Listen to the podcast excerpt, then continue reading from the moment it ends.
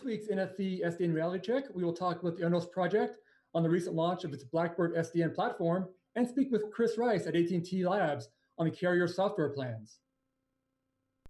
Telecom Careers, the number one global telecom and wireless job board, telecomcareers.com.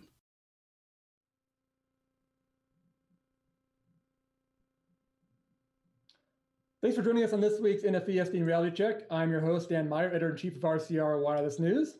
Recently, uh, ON, O.N, ON Lab, always mess those up, uh, launched its ONOS project in last December. Uh, the initial launch uh, targeted service providers with a scalable SDN control plane.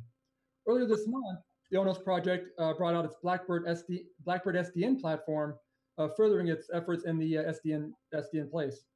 Uh, today we are joined by Prajakta Joshi, who is the director of product at ON Lab, to talk a bit about its latest software release. Prajakta, thanks for joining us today. We appreciate it.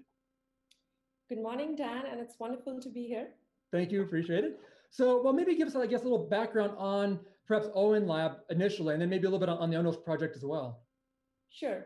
Uh, so, ON Lab essentially is a nonprofit organization, and it was founded by essentially the folks from uh, Stanford and Berkeley. Mm-hmm. And the whole idea was that, in fact, you know, SDN has its roots at Stanford. And the whole idea was to build this organization that would create platforms that help SDN get adopted by the community. So essentially, these were open source platforms. And that's how the organization came about in 2012. Uh, so some of the other projects that came from ON Lab include MiniNet, which almost everybody in the SDN community uses um, OpenVirteX, which is more of a network hypervisor. And um, there's another platform called Open Cloud, which is more of a cloud operating system and a sort of set of services that go with it. Now, in 2012, um, the service providers, if you know, SDN is already there in data centers, mm-hmm. and uh, taking it to service providers has been much harder. And so, essentially, in 2012, ON Lab talked to a number of service providers and they said, we, need, we want to bring SDN into our networks. But in order to do that, we need a platform that has performance, that has high availability, that has scale, and then you know that is able to support a diversity of services and devices. Mm-hmm. So it was with this goal essentially that ON Lab started the ONOS project in 2012. Mm-hmm. And you know, if you've looked at, uh, I think the documentation is from 1975. So it's the Gall's law, which says you know a good system that works today most likely evolved from a simple system that worked before. Uh-huh. So essentially, ONOS went through the same route. Uh, so there were two prototyping efforts in 2012 and 2013. Um, the first prototype essentially was to show that a platform like this was feasible. Mm-hmm. And the second was to show that you can actually get performance out of a platform like that. So when I say a platform like that, it means essentially building an SDN controller are very different from what existed then. And this was essentially to build it using the concepts from companies like Google and Facebook, mm-hmm. which you sort of scale out. So when you want higher performance, you essentially instantiate everything on simple commodity hardware, but then you add another instance to scale up. So that was sort of the premise behind ONOS. So we wanted to keep it cheap, or we wanted to keep it high performance, highly available, and so on. So most of 2012 and 2013 went in these prototyping efforts uh-huh. and then beginning of 2014 maybe about around february or march of 2014 there was immense interest from service providers and vendors to create a partnership around this project so that is when onos project partnership was born and this comprised of all stakeholders so essentially service providers vendors mm-hmm. ON lab which was essentially the non-profit neutral entity as well as a number of folks from research and academia. And so, starting March 2014 to December 2014 was when the current ONOS took shape. And um, we sort of vetted out the architecture, we made architectural enhancements. We also supported four interesting use cases when we went open source. Mm-hmm. And so, you know, with all of this in place over maybe seven or eight months, uh, ONOS was open sourced by this community of service providers and vendors and ON Lab on December 5th, 2014. So that's the journey of ONOS so far. Got it. Yeah, and obviously, like you said too, I mean, this is something that's really been driven. It seems like by the carrier community. I mean, it seems like the telecom operators are really been at the at maybe at the kind of pushing this move towards virtualization. And obviously, SDN is a big part of that. Uh, it seems like that's been a big a big driver for for you guys, and obviously for for ON Lab and, and the ONOS project too. Correct. So it's really interesting. I think it started with AT&T's Domain 2.0 program. Yeah uh, essentially, I mean, that was really radical for a company that's AT&T size. And they've actually been, I mean, they came up with a phenomenal plan. They've been delivering on it. And they do realize that, you know, given that they're spending $20 billion on CapEx every year, uh, there is only so much you can grow your network. At some point of time, you have to grow the right parts of your network, but mm-hmm. make the rest of your network more efficient. Uh, you also need to bring in components that give you the agility you need to sort of create new services, monetize services, cut down costs, uh, including capex and opex.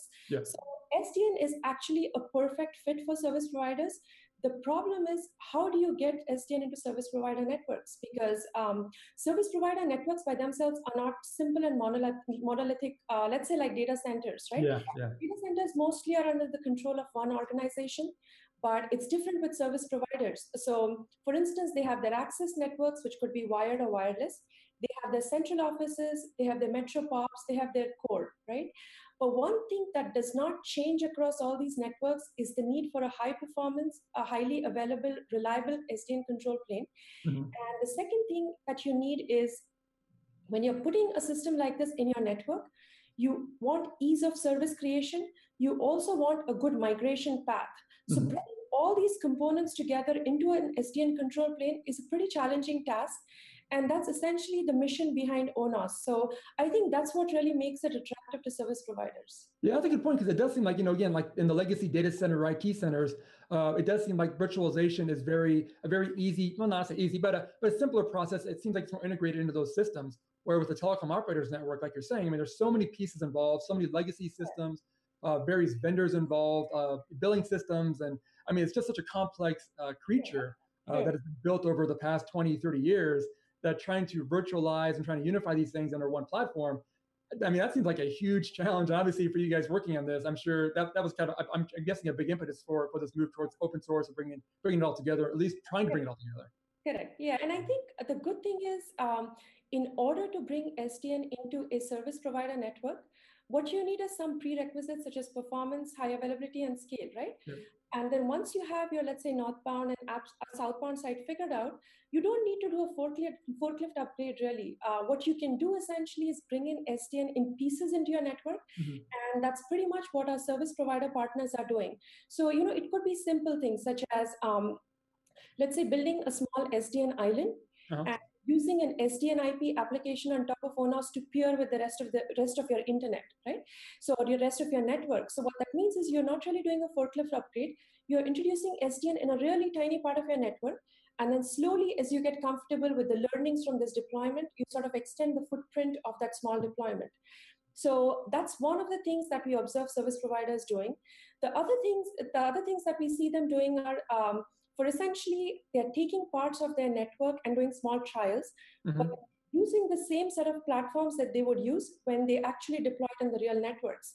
So that's another thing we see with ONOS, and that's sort of been a key tenet of ONOS that don't build a platform that can simply go into lab, but build a platform that you can enhance and essentially move all the way from lab to a trial to an actual deployment. So uh, that's the route we are taking. Sure, got it. And obviously, I know the ONOS project itself launched, like you said, back in December. Uh, I'm guessing it's only been a few months so far, but uh, it seems like I'm guessing traction's been pretty good. I know you had had a lot of carrier support, a lot of partners involved with the initial launch. I'm guessing so far it's been uh, pretty smooth. Actually, it's been phenomenal. Let me okay. put it that way. So when we went uh, open source in December, uh, yeah. what we tr- we were too busy to actually focus on what happened.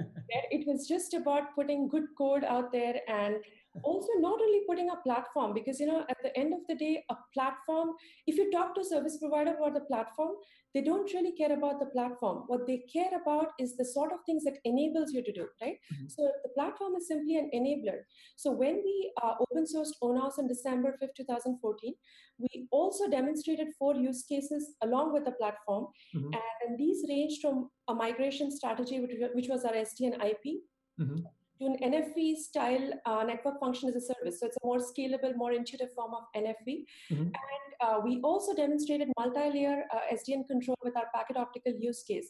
So essentially, each the, the goal was not only to demonstrate the platform and its capabilities, but also what it can enable. Uh, beyond that, uh, the developer traction. So, you know, when you think of community, uh, I sort of think of the following things.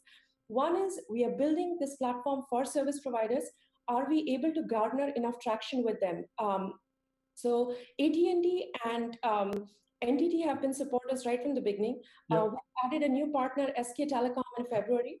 And you'll see soon hear a new announcement about China Unicom. So uh, for sure, uh, and you're probably the first one to hear. I was gonna say nice there. like, happened this morning, but uh, yeah. So I think that's the biggest thing. First of all, the people that you're building your platform for, do they believe in the potential? Do they believe they can take it into deployment? Right. So that's the first part.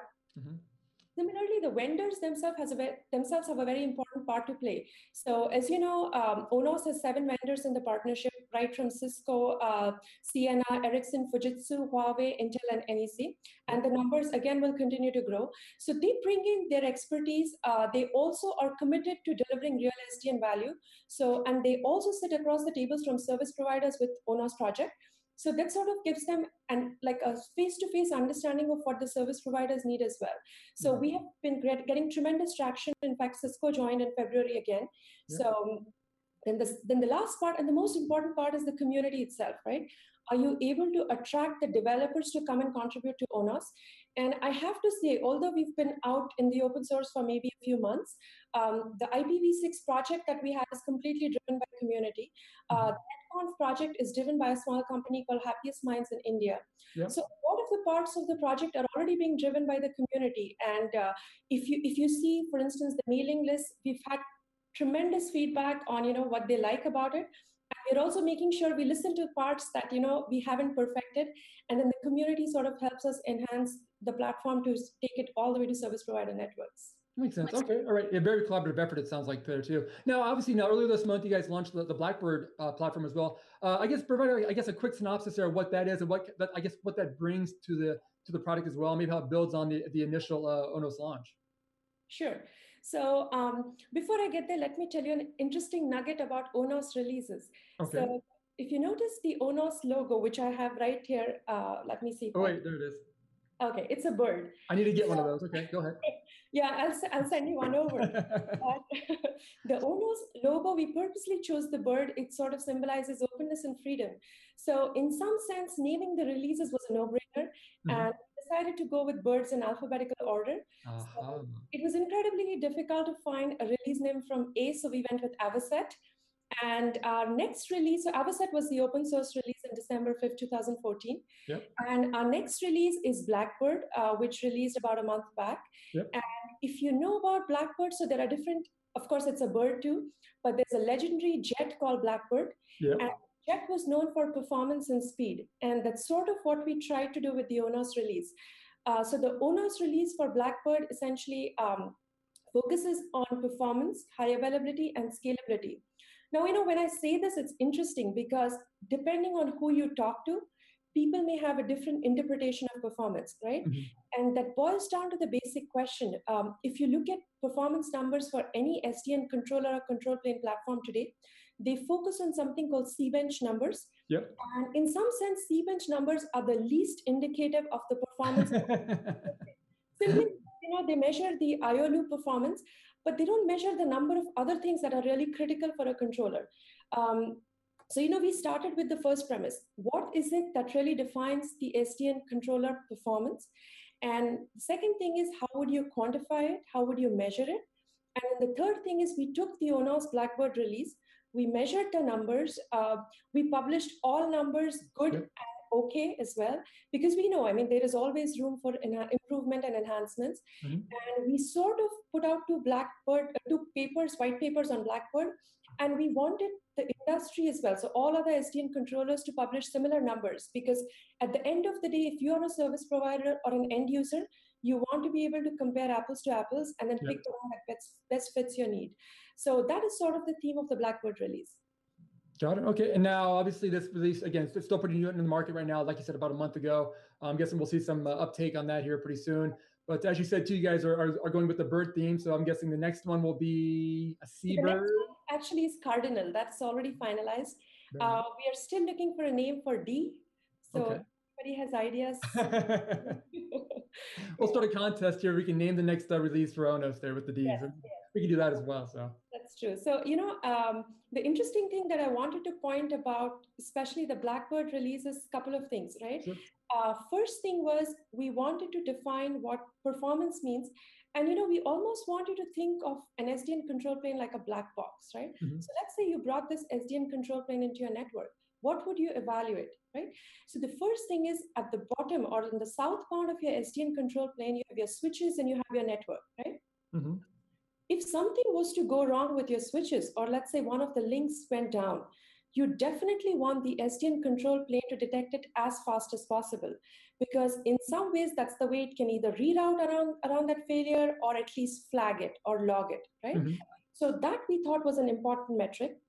The second one is how much raw horsepower do you have to sort of program your data plane, right? So in case of OpenFlow, for instance, how many flow rules can you program? So that's almost like your flow operations per second. It's like a throughput number, right? Mm-hmm. So when you thought of once you've thought of the southbound, then you start thinking of the northbound, right? Um, for those who are familiar with ONOS, I'm sure you've heard of the application intent framework. In fact, intents is now the buzzword in the SDN industry today.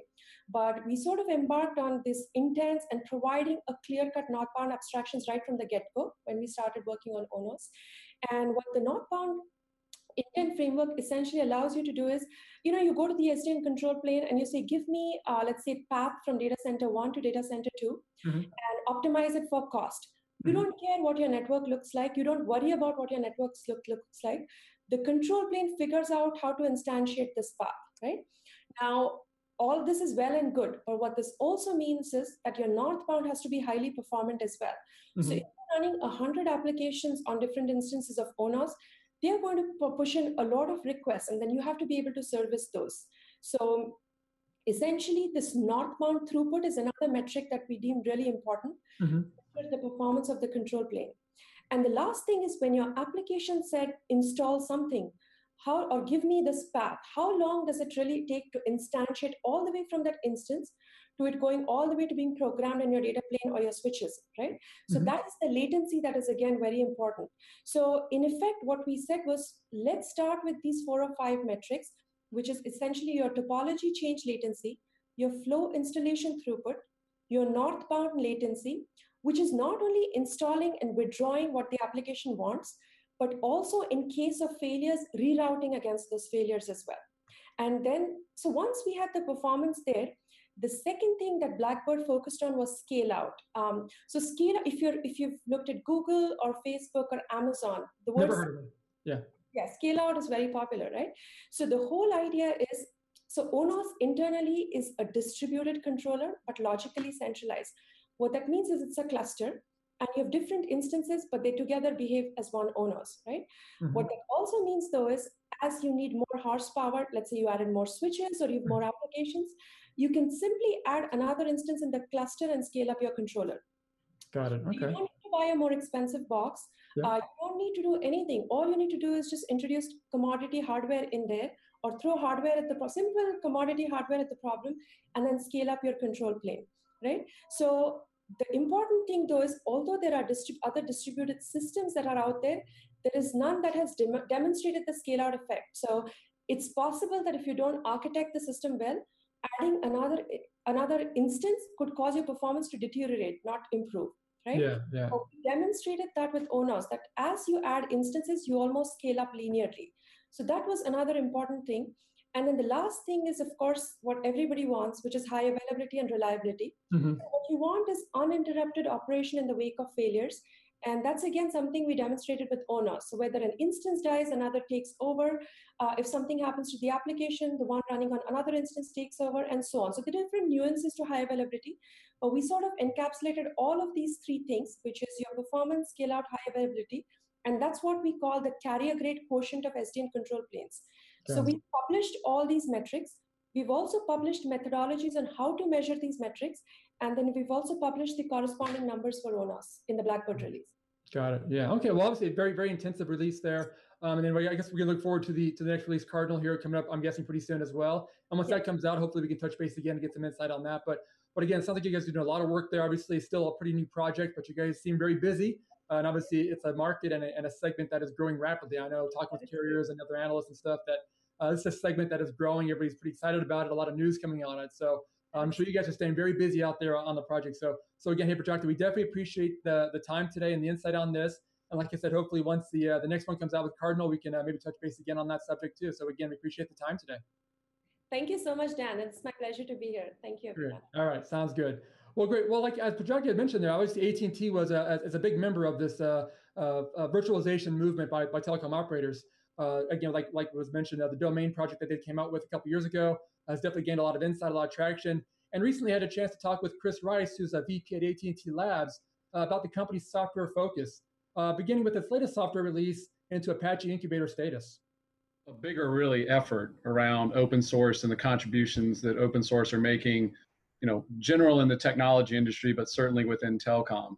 Specifically what we did in this uh, case is with a couple like-minded companies uh, in a lot of quite frankly software that we had written we went in and we had put it on github earlier. This is a, a policy engine access control policy engine. So it's something that you'll use uh, within systems that allow or disallow based on you know resources time of day role uh, any of those kind of things uh, and it's built to something called XACML, mm-hmm. extensible mm-hmm. access control markup language. Uh, it's done to the latest specification, which is 3.0, and it had not really been available in open source at that level before that. And so while we had it on github.com, we also found a couple like-minded companies that went together with us and we put it in Apache incubator status. And we have incubator status now. And as we garner more support, we hope to get it to full project status. Got it. Got it. Okay. Now, obviously, like you said, the software is an open source type of platform, which you know, from my coverage at least of the telecom side of things, that's a pretty a pretty big push for a lot of companies. I know uh, a lot of organizations have popped up looking at uh, open source as a as a key to what they're doing, whether it's OpenStack or different companies like that. Uh, it does seem like that that's a really big part of this, and it seems like from what you guys are doing, obviously, open source is a pretty important part of this for you guys as well. Yeah, clearly it is, and and you had mentioned OpenStack. Uh, there are others, ODL, yeah. uh, some work we're doing uh, with the folks in Berkeley OnLab, uh, Onos, and so you know, uh, for from our, for our standpoint, and I think again, this is part of a bigger technology push for open source. If you just look at the, you know, go all the way back to Linux and the contribution that Linux has made uh, to the technology community. You're going to see more and more of that. And I think what's happening is you're starting to see it filter into probably what was considered more specialty technology areas like telecom. And we have our own unique needs associated with that. But I believe that, you know, as we garner more support within the community, and that's one of the reasons you put things back into open source. You say, why do you do this? It's like what you want to do is get broader support just with rather than what's within your company get people to fill gaps, do other technologies that are associated with it, and cause it to grow and be something we can all build on and benefit from. Rice also provided uh, some insight into the importance and limitations of automation in managing telecom networks, as well as how AT&T views the importance of the latest software push garnering Apache project status. What you want it to do is you want to have automation handle all the ones that make sense for it to handle, and then really have your people spend the time on the exceptions where it really makes sense. Yeah. You don't want them spending their time on mundane tasks that could more easily be handled through automation. And to be honest with you, when you run something at our scale, that's a lot of what you do day to day. So the more we can automate that, the better off we are. Yeah, that makes sense. Now, I guess how important will it be for this uh, software to kind of get that um, uh, the, the Apache uh, project status? I mean, obviously, you guys are working through the incubator process now. Um, is, is that going to be like is that like kind of a, an end goal for this? Do you think to really get to that next step, or uh, I'm I'm obviously I'm guessing you guys are pretty confident it will get to that step, but how important will that be for this for this process? I think it'll be important. I mean, you know, there there is a standard out there already now for XACML, so it's not like we need that to have the standard created. But what we want to do is have this be the what I'll call the reference implementation of that standard through Apache. And you're right. I mean, you know you, you learn a lot as you as you start doing this and that's one of the reasons why we've tried a bunch of different uh, directions if you will for how we might want to do open source just contributions part of initiatives work jointly with a small company and this one kind of in a couple of times do it from scratch mm-hmm. and in this case when we went through and did it from scratch and then went to that next step of making uh, part of the apache incubator we said we also have to have it's not just us no matter how great we think this is we have to find like-minded companies who are going to go do this with us that are want to work with us. And so we found two or three or four they're going to be part of the initial incubation but part of that other work is building that community. That's as you know i don't want to say as much as but that's a large part of you know creating this and making it happen and making that developer experience as seamless as possible and all those other things you got to go through that you know quite frankly when we worked with that small company in silicon valley Cask we learned some of that right? And so we're a lot smarter. From on the interview including insight into at&t's growing software focus how that focus is altering the company's operations and challenges ahead for the continued software development in the telecom space you can check out the rcr tv site. Well that'll do it for this week's nfv sdn reality check. Again i'm your host dan meyer. Thanks for joining us this week uh, and I also want to thank our guest, uh, Prajakta Joshi from the ON Lab, and also Chris Rice from AT&T. Uh, also, if you have any suggestions for the show, please feel free to let me know. You can uh, reach me at dmeyer at rcrwireless.com, which is D-M-E-Y-E-R at rcrwireless.com. Or you can follow me on Twitter at uh, Meyer underscore Dan, which is, again, Meyer, M-E-Y-E-R underscore Dan. Well, again, thanks again for watching this week, and we'll see you again next week. NFV SDN Reality Check with Dan Meyer is a production of RCR TV. To suggest show topics or to reach Dan, you can find him on email, dmeyer at rcrwireless.com, and on Twitter at Meyer underscore Dan. For more Dan, news on NFV SDN, and everything wireless, find your way over to rcrwireless.com.